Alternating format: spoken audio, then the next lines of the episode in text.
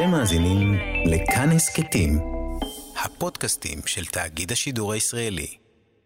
יום אחד ינבע ממך ים מזופת, ואת תתעונני על גושי הכתם שדובקים בלי תקנה בכל מה שבא במגעם.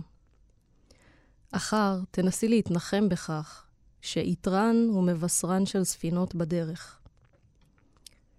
בגבך אוויר נדחס ומקוטר ומצית תלי פגרים של יצורי הים שקדם לים שנרקע תחתך עדווה עדווה. למעלה שניים יטילו הרחק רשת מאותרת מצופים לשלוט בה שלל ים. ספירי זפתות יוסיפו ויפלטו מהגחון בסתר ונחישות, עד שלא יוותר קו שלא מעולף בן. אינך רואה מאום באופק, משום שהינך באופק.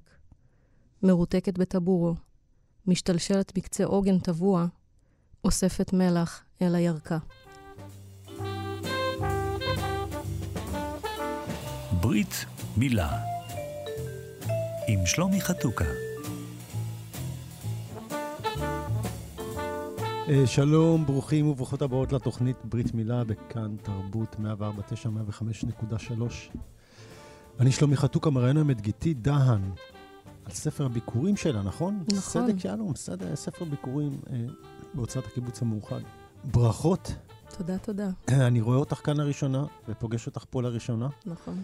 והשתדלנו שאת כל המתח הזה שיש לנו לשאול אחת את השנייה, בעיקר אני, אותך לגבי הספר, אנחנו נשאיר את זה, השתתקנו פה שהטכנאי ייכנס כדי שזה, גם המאזינים והמאזינות עד כמה שאפשר. אני חייב לומר, הייתי מאוד סקרן גם לראות אותך, כי הספר שלך עוסק הרבה במראה, בגוף, בתפיסה העצמית שלך, בתאוות התחינה והפלאפל. נכון. לא שווארמה. לא שווארמה, כי אני טבעונית. גם זה נמצא בספר, כן. וכמובן גם כל מיני רמזים שקשורים למקום, להוויה, כן, אני חושבת שגם גוף וגם מקום גיאוגרפי הם שניהם מקומות שאתה קורא בהם בתור בן אדם. ואני חושבת שעם שניהם היה לי איזשהו תהליך של להסתכסך ולעשות שולם, והספר מתעסק בזה בכל מיני צורות. כן. אל תדאגי, אנחנו נדבר שם הרבה, תנחת שם הרבה, נחת לנו הרבה, אין ספק.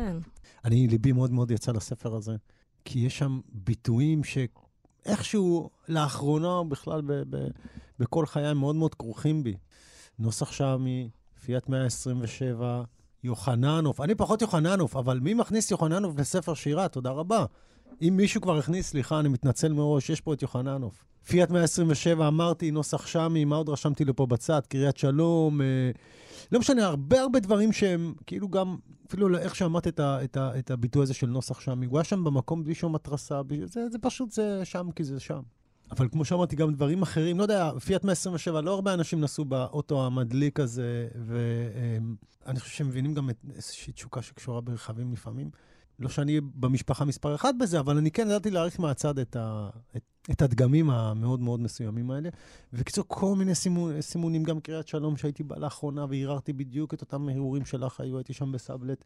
ספר להתפקע. אנחנו נקרים ממנו שירים, אבל אנחנו קצת נשמע עלייך. אז נתחיל, מי הגברת? אז נולדתי ברחובות, אני תמיד אוהבת לפתוח בזה. כמה רעיונות כבר היית? ספר ראשון, התחלת לכתוב לפני 2-3 אמרת לי בסך הכל. הייתי במעט מאוד רעיונות, הכל חדש לי. אבל אני חושבת שהמעבר מרחובות לתל אביב, זה תמיד נשמע כאילו טוב, זה 25 דקות ברכבת. אבל זה גם 5 שנים קדימה, כשעוברים לתל אביב. זו ספירה קצת אחרת. אז סליחה שאני אשאל גם המאזינים שאלו את עצמם, בת כמה את? אני בת 36. אוקיי. אז הגעתי ממשפחה מרוקאית, לא הכי אסלית שיש, אבל כן המרוקאיות נוכחת. באוכל, בבית כנסת, בתפילות, הייתה לי עד לא מזמן סבתא שהלכה לעולמה, אבל גם שדיברה מרוקאית, והיה בבית הרבה עיסוק בזה. רגע, יש פה איזה שיר שאת אמרת לי קודם, אני חוששת לקרוא אותו, מעט מילים שהחלפנו. אני מאוד אוהב את השיר הזה. כי בשביל מישהו שהוא לא מרוקאי, יש פה הרבה מצלול נטו, מה שנקרא. נטו, נטו, נטו. אני אומר את זה לא מבחינה, ממש מבחינה לשונית גם. זה תמיד מדהים מבחינתי לקרוא את העתיקים של שפות שאני לא מכיר, זה נפלא, כי אז אתה באמת, אתה קורא את הצליל של המילה, אתה ממש קורא אותו אפילו בלי להבין את המשמעות, אז אתה נשאר רק עם הצליל. תקראי אותו בכל זאת? אוסיף על מה שאמרת, שלפעמים גם בתור ילדה, שמעתי את המילים האלה ולא ידעתי מה הן אומרות, אבל אתה שומע אותן ואתה יודע מה הן אומרות. אני שמעתי בתימנית בדיוק, אוקיי, זה יפה, אבל שאת לא מבינה מה הפירוש המילולי, אבל את מבינה מה הן אומרות. בדיוק, ואני חושבת שנקריא את השיר ואז נדבר על זה עוד קצת. אז זה נקרא פקודת אהבה. אמרי, תאכל פרי, תביאי לי ארנק, תבואי לבקר סבתא שלך יותר. אנדק פלוש, תיקח כרית, תתני נשיקה דוד שלך, תכיני תה, תשב נוח. מה תחפש? תלכי בחדר שלי, תחבאי מתחת לבגדים. תהי שמחה, תקחי ז'יטון, תקחי מטבוח, הבניתי. תלך בדרך שלך, יש לכם בית בשיש, תיקח. תביאי לי עיניים שלי, תביאי תהילים, תביאי ילדים, אחד מספיק, תתני לו שם שלי. תבוא פה לידי, תקלף עגבניות, תדפוק לז'יטון. לא ככה, אהווה עדק. תיתן לו לשבת. תביא בדיקה של סוכר. סבתא שלך סקנה. וואו וואו על השרה. תיתן לי יד. תשים במקום. אנא ביבשק. אנא ביבשק. אוקיי, ככה ששאלת עצמי, ניסיתי לשמוע בכל מיני מקומות, איך מבטאים את זה? חלק מהמילים קצת היו, בנעימה היו מאוד מוכרות לי, אפילו שאני תימני, זה כל כך... זה חיבה שמקיפה אותך, כאילו אתה הכברת, והאימא או הסבתא עם 1000 דבורים או משהו כזה. וזה ממש וזה נפלא. אני חושב שבאיזשהו מקום גם כתבתי באיזה שיר שאימא שלנו, תאכל זה, תאכל זה, קח את זה, קח את זה, קח את זה, קח את זה. אתה שמה, זה שלמות, זה שלמות. כן. הכל שמה. זה כמו גן עדן, אמרתי, הכל מגיע אליך, כל הפירות הירקות. ואני חושב ש... אם יש לי משהו מעבר לזה להגיד על השיר, אני חושב על המיקום שלו, השיר הזה נקרא פקודת אהבה, אנחנו דילגנו כמו על... אני רוצה להגיד, זה לא ספר מזרחי, אני חושב שזה יותר ספר שעוסק במגדר ובזהות האישית שלך, ובמוזיקה ובשירה, אבל אני מאוד אהבתי שהדברים האלה מאוד מחוברים, שהשיר הזה פקודת אהבה הוא השיר השלישי או הרביעי. כי הרבה פעמים אתה תוהה מה היוצר או היוצרת עוברים, ואני חושב שבאיזשהו מקום באת ואמרת פה, יש פה בסיס, שהוא בסיס לכל זה. לכל מה שאני אעבור ולכל הדברים הלא פשוטים? אני חושבת שכשניגשתי למלאכה הלא פשוטה של לסדר את הספר, אז קודם כל לא היה לי מושג איך עושים את הדבר הזה, כי זאת פעם ראשונה שבכלל נדרשתי לשאלה איזה שיר יבוא לפני מה. ואני חושבת שבפעם הראשונה, תוך כדי התהליך של העריכה, ממש שמתי את עצמי, לא במקום של הקורא, אלא פשוט הפכתי להיות קוראת לרגע, וניסיתי לראות... איזה שיר מתחבר לאיזה שיר ברמת כמה התנחת אתה צריך בין הקריאות, מה חסר לך לדעת בשביל להבין את השיר הבא, איך המצלולים בין השירים עובדים לך, המקצבים שלהם, כמה הם חידתיים וכמה הם קצת יותר נרטיביים וברורים. והשיר הזה באמת בא בהתחלה, וכמו שאמרתי מקודם, הייתי ילדה, המילים האלה כל הזמן היו באוויר, ויש לי בהמשך שיר שאני כותבת בו שאף אחד כבר לא יקרא לי, נא ביבשק, כי זו מילה שחוץ מסבתא, אף אחד לא משתמש בה. אבל בתור ילדה זה אמר הכל. בשבילי זה קודים שממסים אותי. אני כבר לא יכול להיות מבקר כשאני קורא ומרגיש את הדברים האלה, או בכלל. נכון. הם ממש ממסים אותי, מין, אפילו אפשר, אני חושב, להפנט אותי. עם מילים כאלה. מספיק שיגידו לזה 20 פעם, זהו, נגמר, אני שכוב, כולי באורות. כמובן, מאוד אהבתי שסיימת את זה עם המצלון הנקי, נקי, נקי, נקי הזה. הייתה פה שאלה אם זה מדבר מספיק, אבל אני חושבת שאם בתור ילדה הצלחתי להבין מה זה אומר, אז נתתי קרדיט לקוראים. בשבילי זה השיר הכי מרגש, אני גם לא רוצה להיות בנאלי, אני שוב אומר, זה פעל עליי בצורה באמת הכי ישירה שיכולה להיות. זה היה כמו להיפנוזה, זה ממש חומרים להיפנוזה. מין חיבה שגם קשורה במוזיקה, יש פה משהו שנכנס גם וגם, שוב, מאוד אהבתי את המצלול. זאת אומרת, זה נעלם, זה נכון. ואני חושב שגם במעט זמן שהמילים האלה יוכלו לתפוס, כי פה המון מרוקאים. נכון. המון, מאות אלפים, ובכל זאת המילים האלה עדיין לא, למה המילה הכל כך המיוחדת, ואני שוב אומר, נתקלתי בה בהרבה סיטואציות, עדיין לא תפוסה פה. אני אומר את זה כי אתה אומרת שאולי הייתי עליהם, אני אומר, וואלה, אולי הצלחנו לאחוז ברגע האחרון, יכול להיות. בשולי הגלימה של הסבתות שלנו, כדי לשמור את התרבות שעושה גם בעיקר טוב, או את החלק שעושה בעיקר טוב. אני חושבת שזה משהו שמלווה אותי לא רק בתוך הכתיבה, זה משהו שאני מכירה אותו מהחיים. אני זוכרת בתור ילדה, ביום המשפחה, שואלים, מה אתם הכי אוהבים שסבתא מכינה לכם לאכול? ויש ניצל ופתיתים ועוף בגריל וקובה, בסדר, כולם מכירים וזה. ואז אני צריכה להגיד מרק חרירה, וזה נשמע לי כזה מיקום מקביל, שבו האותיות שגם ישר ילדים אמרו מה, זה נשמע כזה כמו דברים שלא אוכלים, וזה נורא הביך אותי. כאילו פתאום הבנתי שמה שהיה נורא פשוט, את רוצה חרירה, כן, מוזגים לך, וזה כאילו, רק לשמוע את המילה הזאת, יש לי צמרמורות בגוף של ריור, כאילו תביאו לי עכשיו. ופתאום בתוך הקונטקסט הזה של להוציא את זה מהסביבה הטבעית שלו, מהמשפחה, פתאום היה בזה משהו מקווץ. זה סימפטום של כל מיני מילים כאלה, שגם כשחברות היו באות, ומדי פעם חברות היו באות איתי לסבתא, אז פתאום הייתה קוראת לי יותר מותקלה, או כפרה. כאילו, מילים שהן קצת פחות בצליל שלהן, ערביות. ונאביבש, זה כאילו, אני אקח את הרע שחס וחלילה צפוי לך, ואני אשים אותו עליי. זה סוג של כפרה. כפרה במורחב. בדיוק. וכמו כל מיני מילים שמגיעות מכל מיני שפות, שאתה צריך לפרק את זה למשפט וחצי, אז גם כאן מסתתר בתוך זה עולם. כן, זה יפה בעצם. מין איזה חוסר סימטריה הוא סימטריה. הרבה פעמים, נגיד, קולנוע אנחנו יודעים שאם יש גיבור אחד מול 30, זה נראה שיווי משקל. גם בשירה יש מילה אחת מול שיר שלם, זה שיווי משקל שהוא עוצמתי. אנחנו מדלגים פה על שני שירים, גם חשבתי על השיר הזה, שירים האלה, הראשונים, שאין לי ספק שהיה לך חשוב לשים אותם בהתחלה, לפני השירים האלה. אני שברתי את הראש, הנחתי שיש לזה כמה תשובות, אבל הדבר מה, והשיר הראשון, על הבית והרהיטים, מה שם משהו שקצת פתח בגונג אחר את הספר. כן. אני חושבת שאלה שני שירים שהם מאוד, הם על התפר בין להבין ללא להבין. הם קצת נרטיביים וקצת לא ברורים. ושניהם מדברים על איזה נקודת תפנית שהייתה לי בחיים, שהיא לא נקודת התפנית שבה התחלתי לכתוב, לא נקודת תפנית שבה הפכתי לכותבת, אבל נקודת תפנית שבה קרה לי איזה שינוי בחיים, שבזכותו הצלחתי להתחיל להיות בתוך עולם שאפשר לדמיין בו יצירה וכתיבה. את תעמדי בפתח ותראי שהיום רהיטים נגררו למקומם. שברים נאספו לשקית אשפה. תמונה יושרה. הרצפה כובדה היטב. נר הוטב. בתנור נורה כותמת על עוגה בבלילתה. הבית קוסטה. עד קוביית סוכר בתחתיתה.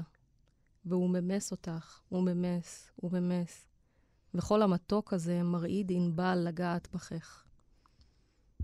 בפינה יש מי שמחייך כחפית קטנה בוחשת בחיפיון, כדי למסמס שאף פעם לא הומתק פה. את אינך קובייה וגרגירייך אינם.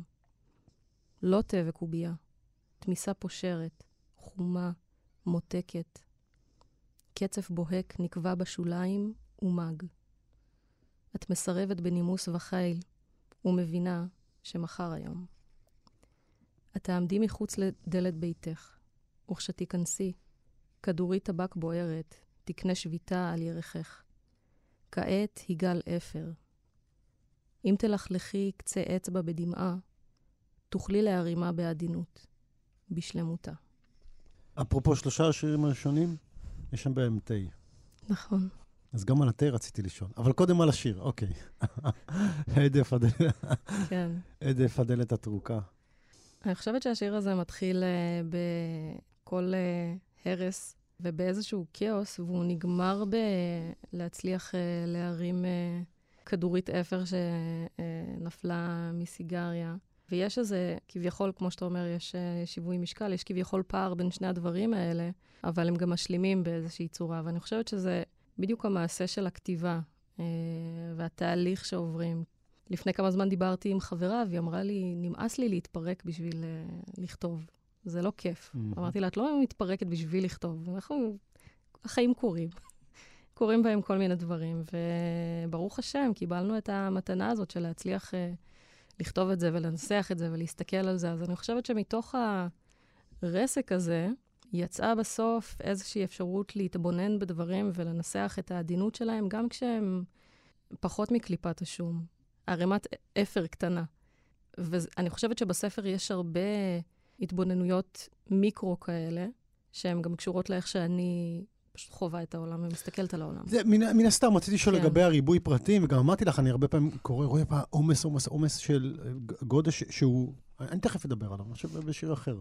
אבל הרגשתי שהוא לא מקרי. גם אני חושב צירופי לשון מאוד מסוימים, כן? כן.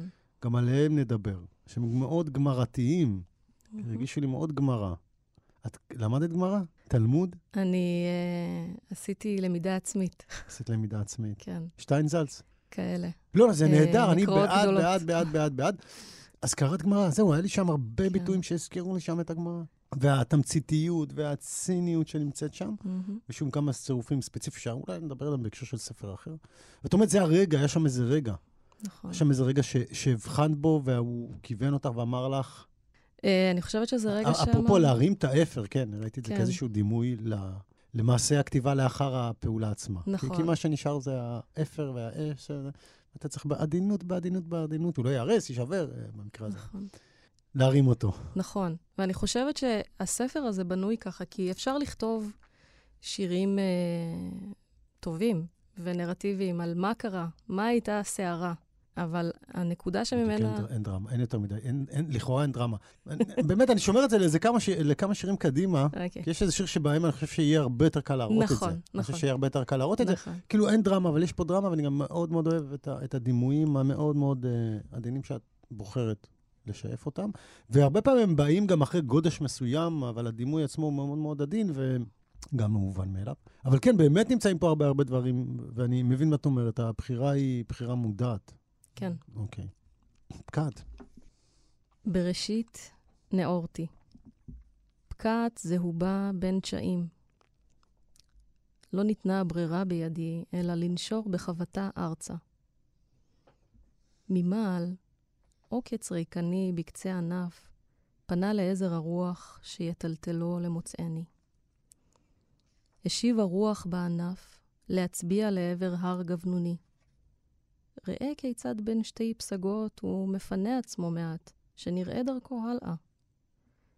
העוקץ שב וביקש לדעת היכן מה שנפקע ממנו. היכן מה שנפקע. כמה אחים יש לך? אנחנו 4. בלי עין הרע, בן פורת יוסף, מה שאמא שלי הייתה אומרת. בדיוק. פקעת זהובה בין תשעים. נכון. אוקיי. זה מעניין ששאלת אחרי השיר הזה, כמה אחים יש. אני חייב לומר, עלו לי כל מיני דברים מצחיקים. שוב, אני אומר גם, עלה לי קצת יוסף וכאלה, טיפ-טיפה, אני יודע. שטלטלו למצאני, אגב, זה אפרופו הביטויים האלה שחוזרים בספר, שטלטל, נגיד, שמאוד הזכירו לי קצת גמרא, אבל הם ללא ספק גם אגדתיים, מדרשתיים. יש במשהו מדרש, לכאורה. כאילו זה לשון מדרש. הם משחקים על המבנים של לשון מדרש, אבל חלקם לא לקוחים משום מקום. אנשים שואלים אותי לפעמים, אני מכיר את זה, מאיפה זה לקוח? לא, התכוונתי לצורה של הביטוי, לא הביטוי עצמו. כן, בדיוק. ואז אני חושבת שזה עוזר לי לפעמים להכניס דברים לקונטקסט מסוים בשבילי, ככותבת. יש פה איזה קול שהוא בת קול. נכון, כן. זה שיר קצת, לפעמים אני בעצמי לא יודעת על מה כתבתי את השירים, אבל אני חושבת שזה שיר על לא להיבלה. אני חושבת שאני כתבתי לי שזה שיר על הכאב של העוקץ, של העוקץ עצמו. כן. מדברים על חדוות הלידה, או אפילו מרירות שלו, המהירות הזאת. כן, כי אחרי לידה מישהו נותר ריק. כן. או אחרי הזיווה, כי מדבר גם על עץ, גוזלים, אז אמרתי, אוקיי, פה זה לא הגוזל, פה זה הפרי וה... נכון. כן, וגם הצורך הזה להתקדם. גם ההר מפנה את עצמו כשצריך. אז אם ההר יכול, הענף לא יכול. כן, ואני אהבתי, בכל זאת, אני חושב שהחידוש פה מבחינתי, המרירות הזאת בסוף, או העקשנות הזאת של העוקץ, שלפעמים יהיה לו קשה להשלים בעצם. כן, ובעצם זה תהליך מאוד טבעי, שפרי נושר מענף. מתישהו זה קורה. אפרופו, אני חושב שעל הטבע את כותבת גם, את בעצמך עושה את זה, כן, מסתכלת קצת על הטבע בצורה מורכבת, אבל גם מבקרת את עצמך בשיר אחר, אתה אומרת, הטבע כל כך יפה, אבל... כהרף עין שלנו, מספיק שאנחנו נסתכל וניתון ממנו את היופי ונוסיף עליו צער, מה לעשות? לפעמים כן, לפעמים לא, אבל זה באמת בנו, כן? נכון. אני רוצה שתקריא גם את השיר, אמא מדברת על ליבה. שום בגד ים שני חלקים, צמד סיכות ראש מצויצות, קשת שיער, חולצה ורודה בהדפס צבעונים, סמלת קריות כתפיים בצבע אפרסק ודוגמה פרחונית, סנדלי ילדות גלגלים, גרביים בעיטור דנטל לבן ועגילי זהב, לא מנעו מהסימן להתלפף סביב השאלה, בין כמה המתוק? בטח לא הוסיף שציצי טלטלי נאלץ לשמור בשקיק ניילון, לאחר שקטמתי אותם במספרי ציפורניים כהים, מול זעקתך ברגע הגילוי, בנת אל-חרם? זו דנדנה באוזניי, כל אימת שרק חשבתי להעלות מורה על ראשי. וכל מכה של הענבל בדופן הקהתה את חוש המי אני. וחבלי הריצוי בגזעיהם האבים הסתרגו ונקשרו והתארכו עד שהסתבכו בחפות רגליי הכושלות, על שורשי אוויר של מלמלות ומלמולי, זו הבת שלי. הכל רק שלא תספקי כפייך שוב בלחי מחוברת. בשנית רק הבטרת, חבל. ובשלישית שאלת, מי זה? תוך שאת מרכיבה משקפי קריאה ופורצת בצחוק מתגלגל ומבריא ומתיר קשרים ומה שטוב לי. אני אגיד את זה מפורשות, את בעצם מתארת פה את סיפור חייך כאולי כטומבוי, או איזשהו זהות מגדרית פלואידית. כן. זה נמסר פה בצורה כמעט... אני חייב לומר, אני גם צוחק לפעמים מהשירים האלה, שהם לכאורה מאוד מאוד רציניים, אני אומר לעצמי, נראה לי שהיא גם יודעת שיש פה פוטנציאל לצחוק, אבל גם אין פה הרבה יותר מדי דרמה, לא רק שהדרמה כאילו נשארת בחוץ, אני לא יודע מה את באמת בסוף הרגשת, ואני יודע שזה מודע, אני חושב שזה גם חזק, הרגש הוא לא נעלם, אני חושב שהרגש נמצא פה כמו איזה מסע שנמצא בידיים שלי, אני לא יודע מה הרגישה בסוף. אמא שלה רצתה שהיא תהיה בת, והיא פתאום יצאה לה קצת טומבוי, ואז היא השלימה עם זה, ואז היא צחקה בסוף. מה הרגשת בסוף? אני חושבת שגם אני לא ידעתי מה אני מרגישה. בעוונותיי, הייתי בעבר מורה לספרות. אבל כתבת היום. נכון. ולפעמים תלמידים היו אומרים לי, אבל יצאתי מהשיר הזה, השיר הזה עצבן אותי. אז אני אומרת, אוקיי, בוא נהיה עם התחושה. אז אני חושבת שגם אני לא הבנתי עם איזו תחושה אני יוצאת, וזה גם היום מלווה אותי. אני לא יודעת מה אני מרגישה בנוגע לזה. עדיין לא. כי הפידבק על הטומבויות, הוא הגיע מבחוץ. זה לא, בתור ילדה בת 3 עם קוקיות וזה, זה לא משהו שביקשתי, אבל כנראה יש איזו איכות שזולגת מהאנשים. ואימא שלי, היא לא הייתה אגרסיבית כלפי זה. היא עשתה את זה בצורה של טיפוח. היא מאוד רצתה, היא חשבה אולי שזה פוגע בי, אולי זה... כאילו, היא רצתה לעזור לי להיות במקום הנכון שבו בנות נמצאות. אנחנו מדברים על לפני... מעל 30 שנה. מעל 30 שנה, שמן הסתם זה אקלים, אחר לגמרי. לחלוטין. אנחנו לא מדברים על היום, היום אנחנו במקום אחר. גם היום אני חושב שיש סצנות כאלה, אבל אני חושב שיש סצנות כאלה לפני 30 שנה, עם קונטקסט אחר לגמרי. נכון. אוקיי. שנראה יותר קשה, וזהו, למה שאני אומר, אין פה את האימה הזאת, אין פה את האימה, אבל גם ברור שיש פה איזשהו מחול של אם וביטה. נכון. אז הכותרת, מי ש... זיהה יותר ופחות, היא בעצם מרפררת ל... זה לקוח מתוך תפילת חנה. כן, כן. ששמואל, שהנביא אומר... היא נראתה כשיקורה, יושבת ומבקשת, זקני בבן זכר, מה שנקרא, ואני חושבת שהכותרת, התוכן הגלוי שלה, מעיד על ה... אתה קורא בעצם איזו התבלבלות שלהם, או איזה רצון שלה, איזו תפילה שהיא לא נשמעת, היא כן נשמעת. אבל אז כשמתייחסים גם לרפרנס, אז אני חושבת שזה כן מכניס איזה מימד של קבלה, כי בסופו של דבר חנה התפללה על בן. אז אני חושבת שזה משהו שעזר קצת להכניס את הרמז לזה שבסוף... זה שמואל או אלי, אני לא זכרתי מי. שבסוף בעצם היא... רגע, עכשיו אני התבלבלתי. היא התבללה לבן. הבנתי. נכון. זה אמיתי כאילו? היה שם את ה... אמיתי מהביוגרפיה? כן. אני לא יודעת. תמיד מתפללים לבן, לא? אני לא יודע, אני מכיר אנשים שמתפללים לבנות, מצריך את הכאב ראש הגברי הזה לפעמים. אני יכול להבין גם... אבל אני יכול להבין... כן, בסנדה, כן, אני זוכר. ברור. הרבה פעמים, הרבה תרבויות, כדי שיהיה לך בנים זכרים. אין פה שאלה. נכון. תסתכל היום, שאלת אותי היום, בסדר, נכון. זה לפני 30 שנה? כן.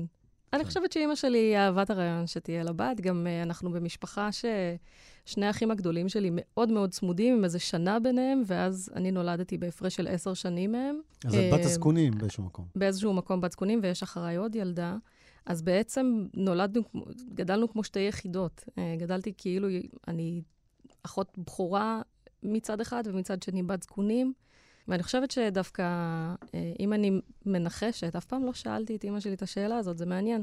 היא דווקא כן רצתה בת, ולכן גם ההליכה נגד הדבר הזה, כי אפשר להלביש בת גם בצורה שהיא קצת יותר ספורטיבית, והיא קצת יותר... אבל כן היו הרבה דנטלים, היה הרבה בכי סביב הדנטלים, היה הרבה חולצות עם הדפסים של ברבי. לקח לי הרבה מאוד שנים להבין שאני לא צריכה איזה סטמפה. בשביל להחליט שאני מתלבשת ככה או מתנהגת ככה, ושאני צריכה לעשות דברים שמתאימים לי, לא בגלל שאני איזה פתיתון שלג מיוחד במינו, אלא בגלל שאני רוצה שיהיה לי נוח, אני רוצה שיהיה לי נעים בתוך הגוף שלי, בסביבה, וזה לקח הרבה זמן לעשות את זה בלי הקונפליקט. ואני חושבת שזה שיר על הקונפליקט של כולם. יש רצון, אבל יש גם רצון של האמא שהילדה תהיה מאושרת. בגלל שהדרמה לכאורה נשארה קצת בחוץ, אני חושב שמאוד הקפדת על התיאור, על העובדות. ובגלל זה קיבלנו פה, אני חושב את הדרמה, כמעט היינו יותר נוכחים בסיטואציה, מה שמקבלים את הפרספקטיבה. זאת אומרת, חשבתי שבאיזשהו מקום זה יותר חשוב לך, או זה משך אותך יותר באופן מודע או לא מודע, שאנחנו נהיה איתך בסיטואציה, מה שנקבל את החוויה שלך בדיעבד, או... נכון. שאת גם לא כל כך יודעת היום. איפה זה קיים? אני באמת לא יודעת. אבל אני חושבת שזה קצת לא בצורה מודעת, אבל אחרי זה כשהסתכלתי על זה, אז אמרתי, יש פה הרבה שירים שיש בהם איזו דרך מאוד סבוכה לעשות show don't tell. יש פה קונפליקט משפחתי. כן, כן, כן. אבל זה לא שיר על הקונפליקט המשפחתי. אבל אי אפשר לסיים לקרוא את השיר הזה בלי להבין שהיה פה איזה תהליך שקרה בתוך המשפחה. בלי קשר, הסיפורים התנ"כיים והתורה נמצאים פה בפנים, בהווייתם. הרבה פעמים הם לא כאומאז', כן? הם לא כאומאז'. נראה לי שלאורך כל הספר יש כל מיני סוגים כאלה. יש בשירי הגוף על העיניים עיני לאה, הידיים הכל, מקומות, כן, מקומות שנשמעים כמו חלק מהתפילות או שיר השירים. על איתי נינה מן הוורוד, הוורוד הזה, את אומרת בשיר, החלמה איתית. קודש הקודשים מופיע פה בכמה שירים, קודש הקודשים, קודש הקודשים. חילוני לא יבין זאת, מה שנקרא. מאוד מעניין אותי, אני חושב שהרבה פעמים שהורים מזרחים, זה כל כך בפנים שלנו, שאני חושב שההתנגדות היחידה לשלב את זה, היא התנגדות ממה יגידו מבחוץ. אבל רוב המשאורים שאני מכיר באופן אישי, הרבה פעמים זה נמצא אצלם, לא אצל כולם, אבל בדרך כלל, אצל הרבה מהמשוררים שאני אמצא את המילים האלה, את הקודים האלה, הם יהיו משוררים. הרבה פעמים מזרחים, גם אם הם לא דתיים, שזה הקטע, גם אם הם לא דתיים. זה שכחתי להגיד, זה כנראה מובן מאליו, אז לא שמתי את הכוכבית. גם שהם לא דתיים, לתת כותרת לשיר, כשאת יודעת שהיינו שומעים את הסיפורים האלה בתור ילדים, זה הדרמות מטורפות, זה היה כמו לשמוע את הטרגדיות היווניות בלייב. ברית מילה. קודם כל, היא דתייה.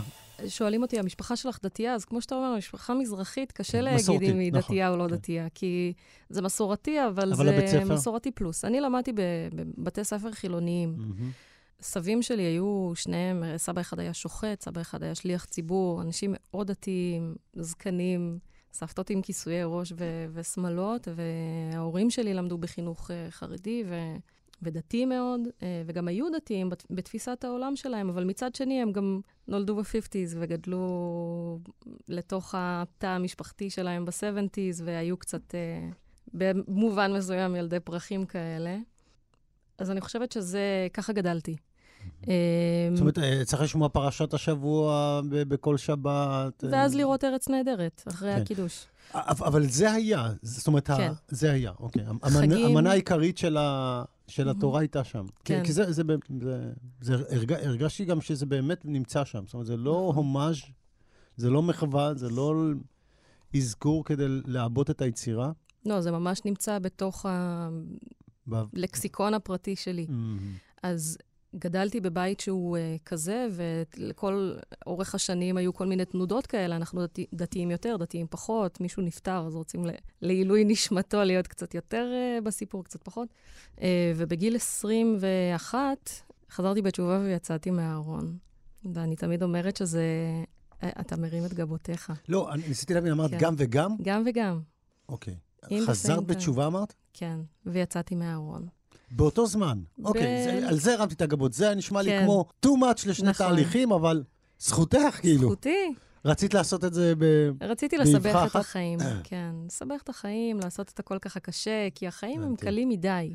תמיד הייתה בי איזושהי זיקה לדת בתור מסורת, כמו שאתה אומר, משהו מתוך המזרחיות נטוע בתוך הטקסטים האלה, נטוע בתוך חיים הדתיים, בצורה שאי אפשר להפריד אותה. חלק מהמזרחיות זה טקסים שמישהו אחר יגיד שהם דתיים, אבל הם לא דתיים בשבילי. בשבילי הם טקסים הדתיים.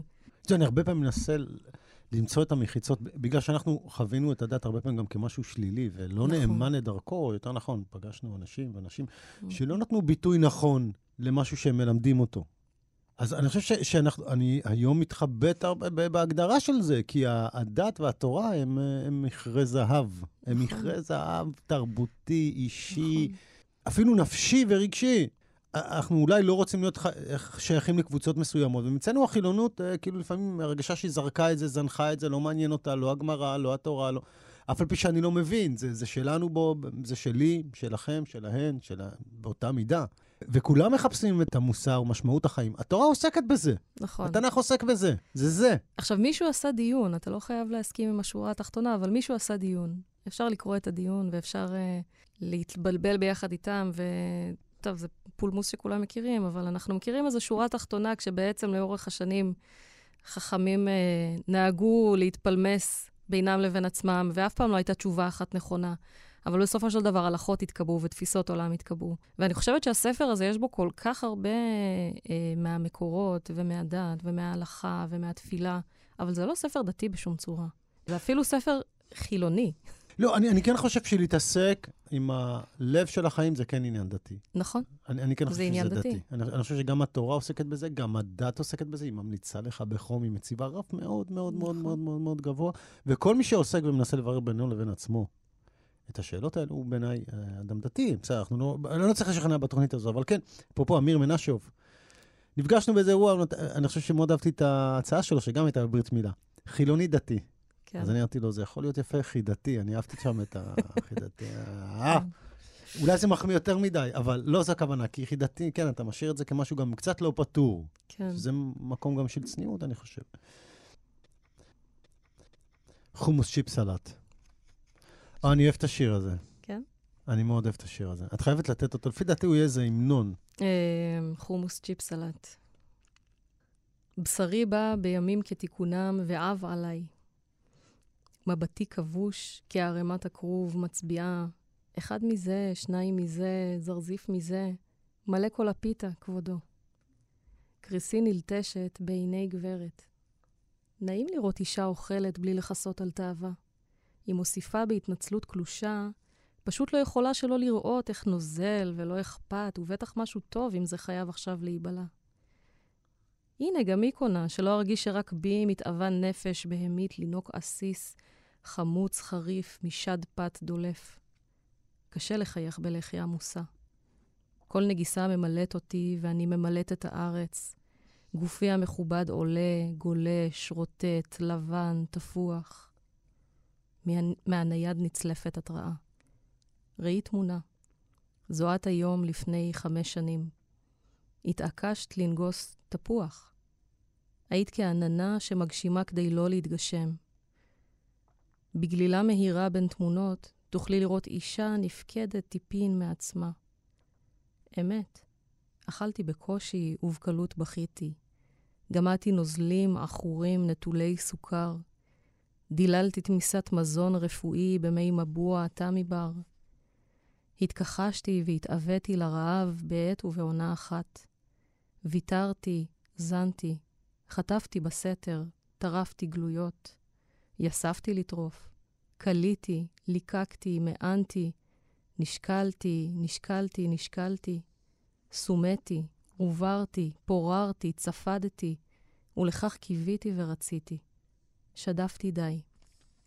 אני קראתי את זה קצת אחרת. קודם כל, שיר נפלא. תודה. בגלילה מהירה בין תמונות תוכלי לראות אישה נפקדת טיפין מעצמה. אמת, אכלתי בקושי ובקלות בכיתי, גמרתי נוזלים אחורים נטולי סוכר. דיללתי תמיסת מזון רפואי במי מבוע תמי בר. התכחשתי והתאוויתי לרעב בעת ובעונה אחת, ויתרתי, זנתי, חטפתי בסתר, טרפתי גלויות, יספתי לטרוף, קליתי, ליקקתי, מענתי, נשקלתי, סומתי, עיוורתי, פוררתי, צפתי, ולכך קיוויתי ורציתי, שדפתי די. ככה קראתי את זה בסוף, כי אפרופו, כאלה מאזיננו, אשמנו, בגדנו, גזלנו, דיברנו דופי, הבינו ורישנו, כולם מכירים את הוידוי של שחרית, שמגיע בתפילת שחרית מתישהו, לפי האלף בית. ואהבתי שהשיר מתחיל, ופתאום השיר, התכחשתי, ויתרתי, זנתי, ופתאום נכנס לאיזה אוטוסטרדה של ה... גם כשעושים את זה, אחד דופקים על הלב עם היד, לתוך האוטוסטרדה של ההלקאה העצמית. שאלף את מחברת בהם פה, ב' אני חושב שהחיבור בין הסיפור הזה פתאום למשהו שהוא כל כך מקצבי, תפילתי, אוטומטי, טקסי, שכמו שאמרתי, מהמילים של הקוד מעביר אותנו איזה פאזה מאוד מהר. נכון. ואני קראתי את זה בסוף, אני פתאום קראתי את זה בטיסה, אגב, שאלתי את עצמי איפה עטף בסוף, שדפתי די, אבל לא יודע, אמרתי, אולי ישיר עלינו פה איזה רמז, אני לא יודע. אבל החיבור הזה, אני חושב שהוא מאוד מיוחד, כי יש היום למשל הרבה, על אינסטגרם למשל, יש המון ביקורת, אנחנו גורמים לנשים ונערות צעירות להיראות, גם בדוחות פנימיים שהם יודעים את זה. ואת אומרת, או הגלילה והתמונה לפני 6 שנים, גם התפוח פה, כן, מזכיר משהו מאוד בראשיתי, כן? אבל מי מפתה אותך בעצם לתפוח, ומי בעצם הם אלה שהיום נותנים לך את הרגשות אשמה? זה כבר לא כאילו לכאורה מובן מאליו. כן, אני חושבת שזה באמת, זה טיול מהחוץ פנימה. בשיר הזה. כאילו, הייתי מצפה כאילו מהיום מחברות מאוד מודעות לעצמם שלא יפלו שם. הן עושות בדיוק את אותו דבר, רק עם מסווה של מודרניות. נכון. טוב, בשם הליברליות אפשר לעשות הרבה דברים. אני חושבת שזה כל כך ב-DNA, שכבר קשה להאשים את אחד מהחברות האלה, זה פשוט משהו שמוכר.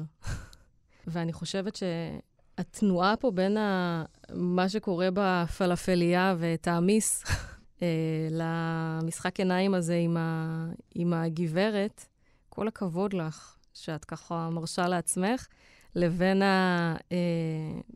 ההתייסרות, זה מעבר שאנחנו עושות אותו כל הזמן בככה, בלי לחשוב על זה.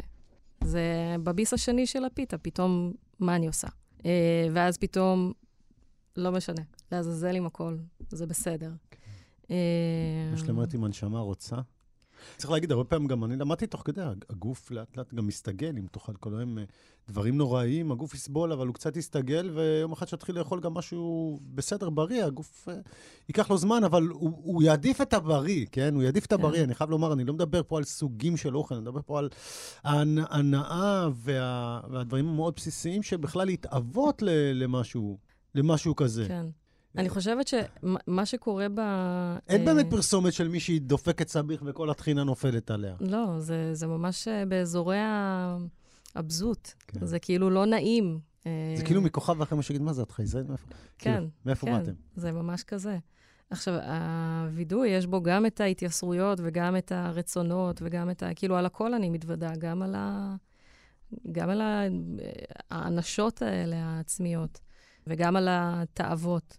אני חושבת שאוכל, קודם כל, הספר הזה הוא מלא באוכל,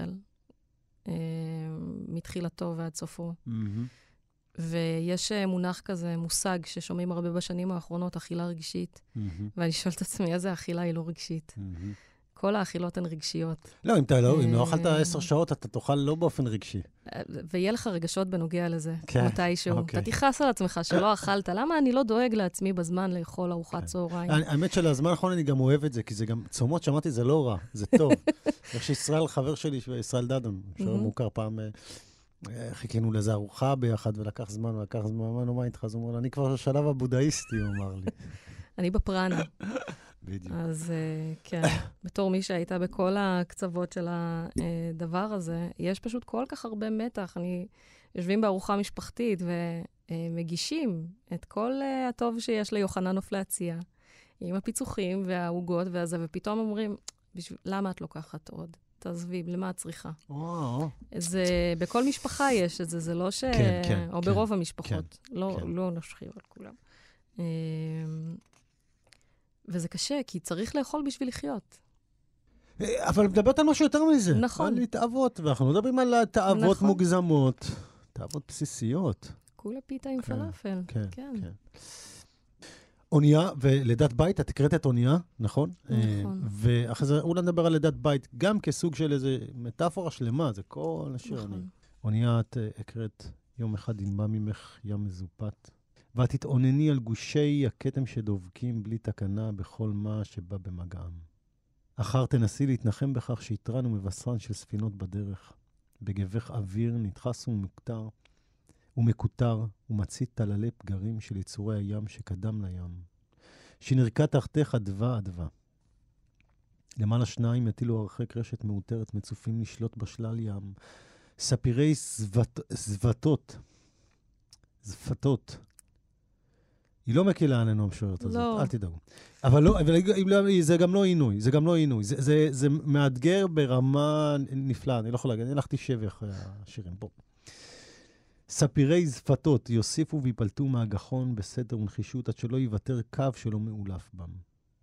אינך רואה מאום באופק, משום שאינך באופק, מרותק בטבורו, משתלשלת מקצה עוגן, טבוע, אוספת מלח אל הירקה. היו לי שתי מחשבות על מה השיר. אני חושב שזה תופס את שתיהם, אם זה לידה, ואם זה ההנאה, שאם קודם היא הייתה לגבי אוכל, עכשיו קצת קשורה לגוף, ולכל מה שקורה אחר, אני חושב שהמילה תתעונני, לא מקרה הבחירה בה, דווקא ספציפית, אפרופו, גיתית לא בוחרת, נראה לי, מילים סתם. חושבת עליהם הרבה. אני חושבת עליהם הרבה. אז שני הדברים האלה היו שם, אפרופו האונייה, יום אחד ינבע ממך ים מזופת. אני חשבתי על ים ודם, גם חשבתי על החריזת וגם על המחשבה הזאת, אבל מן הסתם מכליל שם המון דברים, כן? ואז כשבעצם מבינים שבכלל מלכתחילה נכנסת לתוך מטאפורה, זה לא באמצע השיר, לא, כבר מלכתחילה, אתה הרבה פעמים מחשב את הדרכים שלך לאחור. נכון. שוב אני אומר, אני חושב שהרבה פעמים אני בודק איך אני מרגיש מהשיר, והוא מעלה בחיוך ושמחה, אז רק אחרי זה אני מנסה לנתח ולהבין אותו ולהעמיק, אני לא עושה את זה משעמום, או כי זה מה שאני צריך לעשות בתוכנית הזאת. לא, בדיעבד אני עושה את זה, ואני מאוד מאוד נהנה לעשות מזה, כשזה שירים שמאוד אהבתי אותם. וגם לידת בית. כשחזרתי אחורה, הבנתי שהמושג לידת בית הוא אולי הלידה של הבית, אגב, כן? בלי, אולי באיזשהו תוסף לשיר שמופיע, ומדבר על לידה שנולדת לעצמך, אני חושב, באיזשהו מקום. את רוצה לקרוא את השיר? נולדתי מאין, על הספה בסלון ביתי הסחור. אמי לא לחצה, כלל לא הייתה שם. זה קרה כשיכולתי. החיץ ביקש להיחתך, וגופי הכמות, המוצף, המתין לזליגה הרכה החוצה. מהטבור נמתח חבל פטלטל, 10 חודשים ודקה, 2, 2, 10. המתנתי בסבלנות, המיה. נפלטתי בחודש 126. בהנחה רמה. בכי נשמע מהחרך בין קריות המושב. הקירות רטטו ממאמץ, נטפו רבבים. הבית עמד והביט דרך חלונו. איך ענף נשבר בעץ התאנה, מגיר מוהל עוקצני. ינקתי אותו ברעבתנות, ומתי. גם פה, שוב, הבית נולד, אולי החוויה האישית שלך, הגילוי העצמי, אולי זה גם קשור במיניות, רשמתי ברצה עליהם, נפלטתי בחודש הזה בהנחה, אוקיי, יש פה הרבה, אבל מעבר לכך, הרעיון העיקרי שנולדת לעצמך. נכון. באיזשהו רגע. אם היא לא הייתה שם. כן. עכשיו, היא לא הייתה שם, לא בגלל שהיא לא הייתה שם, היא תמיד הייתה שם. יש לציין לזכותם של הוריי שהם תמיד היו שם. ולא עשיתי להם חיים קלים וחלק מהבחירות שלי, אבל בשביל להיוולד לעצמך, אתה צריך, בעיניי, אני צריכה, איזושהי נפרדות, איזושהי יכולת לייצר את הדבר לבד, כמו שכל הספר הזה מלא בדברים מהמסורת ומהעבר, לקחת את מה שיודעים מהמעטפת המשפחתית. אבל כן, זה שיר, גם הבית נולד, גם אני נולדתי מתוך הבית, גם הלידה התרחשה בבית, יש בו... כן, אני חושב שהשיר שלפני שמדבר על אונייה, הוא מדבר בעצם על כלי. זאת אומרת, באיזשהו מקום הקשר עם ההורים שלנו מאוד מאוד חזק, מצד שני יש כאילו בשיר, לידת בית, איזו הבנה ש... הבנה, אני חושב, קשה, אני לא יודע אם היא משחררת או מקשה, שעם כל ההקשר הזה, בסוף הייעוד שלך הוא הייעוד שלך. זאת אומרת, ספציפית, הוא כבר גם לא יהיה קשור אליהם. נכון, אני חושבת שבאיזשהו מקום זה החרדה של כולם, החרדה של ההורה, החרדה של הילד. כל ילד מביע את החרדה הזאת בצורה אחרת. חלק מורדים כי הם רוצים שישחררו אותם, חלק רוצים להיות על הסינר של אימא לנצח, אבל יש משהו מאוד מפחיד בלצאת לדרך שהיא עצמאית על אמת. כאילו לא מדברת על לעזוב את הבית של ההורים. אני מדברת על ללכת לאיזה מקום ש... לקחת את הסיכון. כן, לעשות משהו שאתה חושב שהולך להטיב איתך, גם אם בדרך דברים אחרים יקרו, וגם אם זה בניגוד לכל מה שגידלו אותך עליו, לימדו אותך שנכון לעשות, ואני חושבת שהחיים שלי מלאים בזה, בלעשות כל מיני דברים לא כמו שציפו, וזה להתמודד כל הזמן עם להכיל את הקושי של המשפחה, וגם להיות, לא להתקפל מול הדבר הזה, כי... יש שלבים בחיים שזה נורא קל לבוא ולהגיד, אני רוצה שיהיה להם טוב, אני רוצה לתת להם את ה... אבל אתה לא יכול לעשות את זה במחיר של לוותר על עצמך. וזה מין שביל כזה פטלטל, שנמתח ונמתח ונמתח ונמתח. מתישהו זה קורה. עכשיו אני תמיד אומרת, זה כמו הוגה בתנור, אם אתה פותח את הדלת זה לא הולך. אתה צריך לתת לזה. מתישהו זה קורה, מישהו זה קורה לו בגיל 18, ומישהו קורה לו בגיל 40, ומישהו זה קורה לו על ערש דווי, ומישהו זה קרה לו כשהוא נולד, ולא יודעת, זה תהליך פנימי, זה לא משהו שאפשר לזרז אותו, זה משהו שאפשר לעזור לו. על ידי לחדד את החושים של להקשיב לעצמך, על ידי לנקות רעשים, על ידי לכבד את הציפיות של ההורים, אבל להגיד להם, לצערי הרב, יש לי משהו בפנים אומר לי לעשות משהו אחר. ואני מקווה שתראו למה אני רוצה לעשות את זה ככה. ברוב הפעמים ההורים שלי הצליחו לראות שזה ממש, למרות הרקעים השונים, כאילו זה דור אחר לגמרי, וזו סביבה אחרת לגמרי. יכולת שלהם להכיל את כל והבאתי הרבה אתגרים הביתה, את כל האתגרים היא באמת מעוררת השראה בעיניי. וזה היה ארוך, זה לא היה קל להגיע למקום הזה. שאני גם עומדת בצורה איתנה ואומרת, זאת אני. ככה אני חיה. אלה הבחירות שלי, המקצועיות, האישיות, הזוגיות, הגופניות, הכל. ופתאום הם גם רואים אותי בתוך זה ואומרים, נראה שטוב לך. להגיע למקום הזה שאומרים, נראה שטוב לך, גם כשזה נגד הספר החוקים הפנימי שלהם, זה באמת, זה מחמם את הלב. כן, אני מבין מה אתה אומר. מצד שני, אם היית מתחתנת, נגיד עם גבר, מביאה ילדים, גם אם לא היה טוב לך את הטוב לך היו רואים הרבה הרבה לפני, לכאורה, גם כשהוא לא היה טוב, כי כאילו עומדת באיזשהו סטנדרט, שהוא לא רק חברתי, הוא גם מאוד מרגיע את ההורים, זה שמשהו אינסטינקט כזה, אני יכול להבין את זה, אני יודע שלפעמים זה מגיע, זה מתוך אינסטינקט של דאגה, ושל אהבה, ושל חיבה, וזה נכון, וזה קשה, וכיף לראות שגם כשעושים את המסע הקשה הזה, מה לעשות אל החיים, זה מסע, בסוף, אתה יודעת, אם יש אהבה שם, אז זה יגיע anyway. הספר הוא ממש דנדש, בואו נגיד את זה. גיתית, נראה לי שהיא ממש פה ברעיון ראשון. אז מה את עושה בחיים?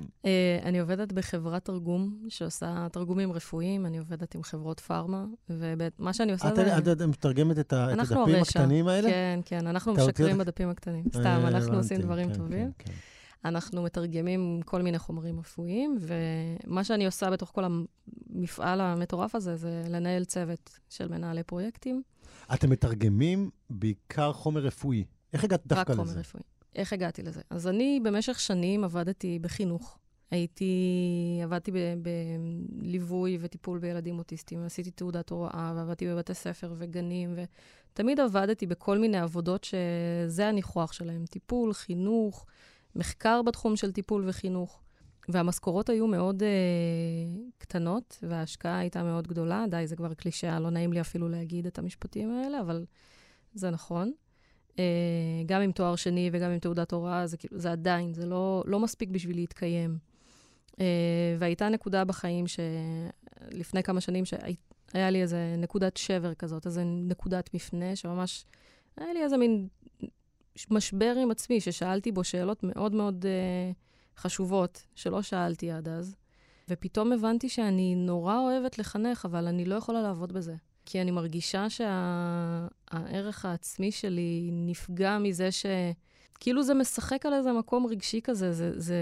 אני בן אדם שנורא אוהב להתמסר, ואני בן אדם שנורא אוהב... זה בולע אותך? כן, ממש הרגשתי... זה בולע אותך. אנשים רגשים נבלעים שם, זה בסדר, זה בסדר. זה כאילו אתה גם קשה לך ואתה גם בזה, כאילו... לגמרי, לגמרי, אבל זה גם מהדברים היפים שאפשר לחוות אותם עכשיו הקשרים. נכון. בני נוער וחינוך. לא, אני לא מתחרטת על רגע, זה מדהים. עד עכשיו יש לי תלמידים שאני רואה ברחוב והם... אז זה נורא... כנעל, הייתי מול למתמטיקה, זה באמת מאותו מקום. זה היה בולע, הייתי מאושר בולע, שום דבר אחר. אפרופו עם המורים, אני יכול להבין אותם בטח. כשעושה את זה באמת באהבה, זה בולע אותך. זה בולע, זה קשה. אין לך שום דבר אחר. וזה טוב, זה צריך להסתכל כראוי. הנה, אנחנו שני מורים לשעבר מצביעים מתוך הבנה גם. נכון. מתוך הבנה על ה... ומתוך המקום הזה חיפשתי, אמרתי, אני רוצה להפסיק להתעסק במשהו שהוא כל כך רגשי בשבילי וכל כך זה, אני רוצה לעבוד בעבודה שלא, שאין לי במעורבות בצורה הזאת. ומתי הבנת שאת רוצה לכתוב, להתמסר לכתוב? לא הבנתי. לא הבנת. אני כל החיים נורא אהבתי ספרות, גם בתור נערה היה הפורום הספרותי של רחובות, היינו נפגשים פעם בשבוע בספרי החבורה של חנונים חמודים, קוראים שירה ו... וכותבים קצת כל מיני שירים בוסריים. 14. עירכתי גם כאלה בבית שלי בהמשך. כאילו באמת זה משהו שכל החיים התעסקתי בו, וגם כשלמדתי הוראה זה ברור לי שאני למד הוראת ספרות. מה היית קוראת למשל? הרבה דברים. קודם כל, עגנון. זה משהו שרציתי לומר מקודם. עגנון הוא בתוך הספר הזה. וזה חלק מהשפה הגמראית והרבנית. מגיעה גם מהאהבה אליו ומהסגנון. והרבה משוררות שהן, אתה יודע, יש לנו את רביקוביץ' ויש לנו את יונה וולך ויש לנו את חדווה רחבי וכל מיני משוררות נהדרות. אני הייתי בספרים על ספורט וחבורות ספורט, כן. ואני התחלתי עם דברים הרבה יותר כלילים ממך, אני חייב לומר. אז מה שקרה, כן. זה שיש פה 3 שירים שמדברים על 3 בתים. קריית שלום. כן, כן, כן, נכון.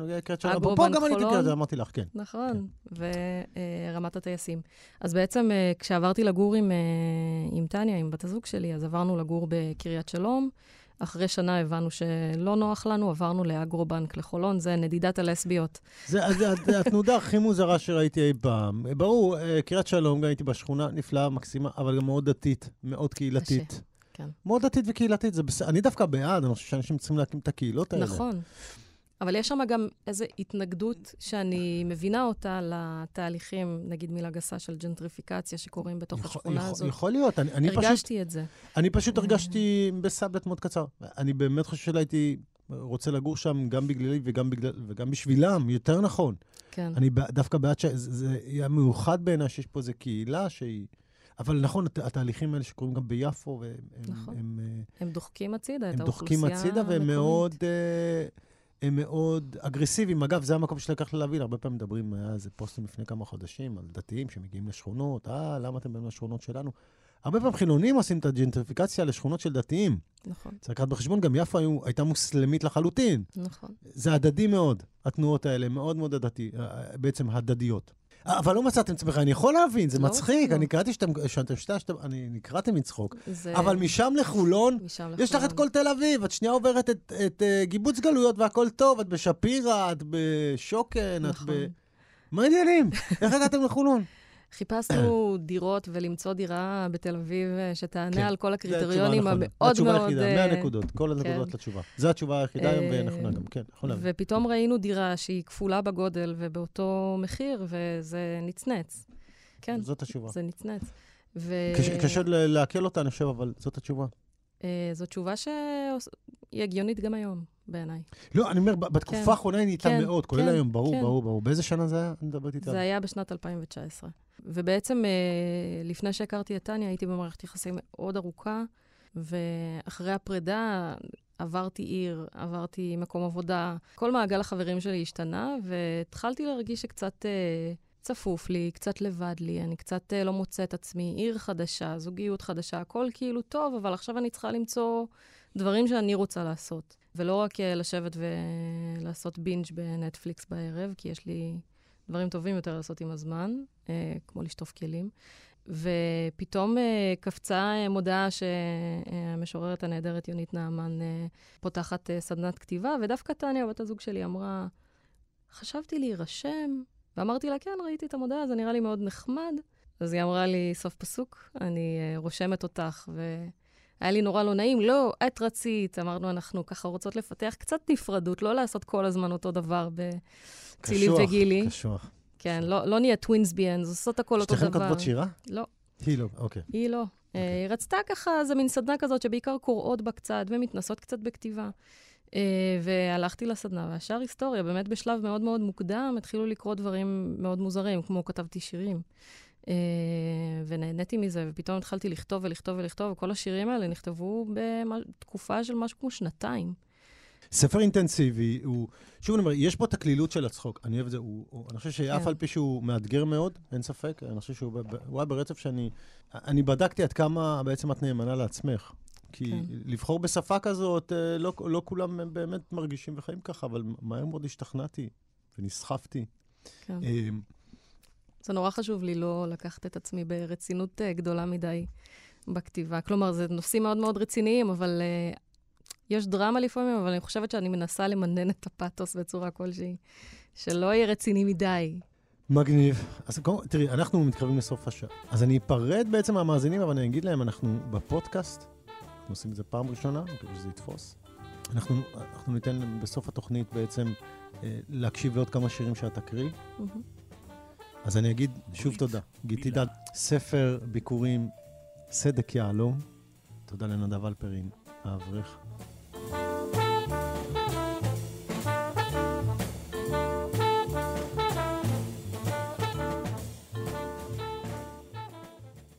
מקום.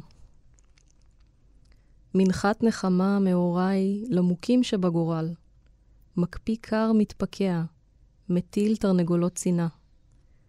תיזהרו, זו כל אחת לבנת מוות של 4.5 קילו. היא ביקשה ביוחננוף שיקו לפתוח את עצם החזה. כשהדלת תיפתח, נביאת עופות תחל מפחפכת ונוחתת על ראשים. תהרוגנה אתכם בנקם, ותתקפרנה בטענת שוגג. החדר, כך אומרים, חיינו בו שניים אחד על אחד. אני זוכרת רק מיטות נשיקה על המיטה. הלכתי להיות במקום אחר וחם, ושכחתי צהרון קטן, פתוח. בין שברי דברים, מכתבים שאין להם פותח. זה שלך. זו כותבת ששמעה מה שערה, ומבינה שלא תגיע לפגישה. אמנם אתה חייב 250, אבל זה מסתבר לאור הנסיבות. היא תיפרה ממך אחר כך, אל תדאג. ובדלת אבלים 6 רוצים להשתתף בצער על שמעת לי, ולחבק קלות עם חבלים סביב הצוואר.